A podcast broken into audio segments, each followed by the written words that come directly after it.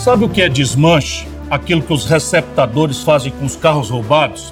Esquartejam, roubam peças e vendem tudo escondido? Isso parece com o que estão fazendo com a Petrobras. Com as refinarias, o golpe é bem mais sutil. Você sabia que todas as refinarias da Petrobras estão com 30% das suas produções paralisadas e que o governo prefere comprar combustíveis dos Estados Unidos pagando em dólar do que fabricá-los no Brasil? Eles alegam que esse tipo de compra aumenta os lucros, mas na verdade é uma política de morte premeditada do setor de refino no país. Sabe qual é o milagre do tal vantajoso lucro de importar ao invés de produzir?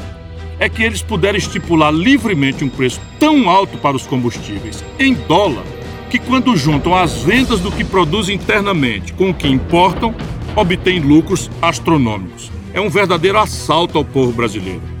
Eles têm o monopólio de um dos melhores mercados de consumo do mundo, ditam os preços dos combustíveis em dólar para o povo que ganha mal e em real, e os brasileiros ficam entregues à própria sorte porque não tem ninguém que os defenda. Temos um presidente ignorante e insensível, e temos um ministro da Economia muito esperto, que sabe que com essa política de preços, a Petrobras, que já não é mais dos brasileiros, mas de um pequenino grupo de privilegiados, seus amiguinhos, lucra sem parar eles lucram dia sim, outro também em duas frentes. Toda vez que aumenta o preço internacional do barril de petróleo e quando o real se desvaloriza frente ao dólar. Enquanto isso, o povo brasileiro passa fome. As refinarias paradas viram sucata e vão ficando cada vez mais baratas para serem compradas por estrangeiros. Eu sei que eles já estão negociando a venda das refinarias por debaixo dos panos. Enquanto seu lobo não vem comer aqui dentro, os traidores da pátria cortam empregos aqui no Brasil e criam empregos nos Estados Unidos. Por estas e outras artimanhas, a Petrobras está tendo um dos maiores lucros líquidos de sua história e o povo brasileiro está pagando os preços mais altos de nossa vida. A prova desse roubo é o fato de que, no mesmo ano em que o povo brasileiro está pagando os preços mais altos pelos combustíveis, a Petrobras teve o maior lucro líquido da história. 75 bilhões de reais até agora, só esse ano.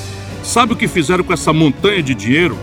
Com a agilidade de gatunos, distribuíram 64 bilhões de reais como dividendos antecipados aos seus acionistas, que não pagaram um mísero tostão de impostos.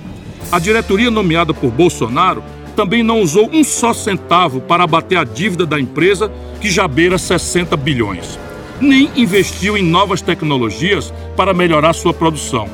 Por que fariam isso, se afinal tem um mercado cativo com 220 milhões de reféns brasileiros?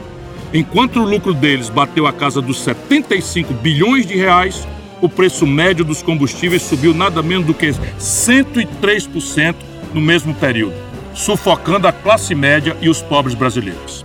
É como se o célebre slogan O petróleo é nosso que fez nascer a Petrobras se transformasse em A miséria é nossa. Para encerrar, eu deixo uma reflexão.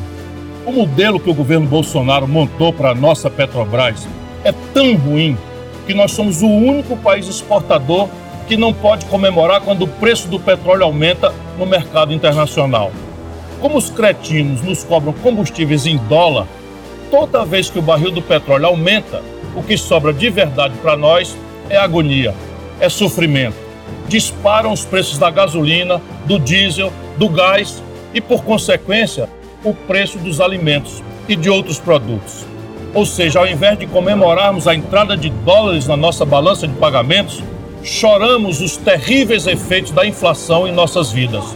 Mais de 200 milhões de brasileiros sofrem, enquanto um pequeno punhado de acionistas soltam rojões vão ser contra o povo e contra o Brasil assim, lá na profundeza do inferno.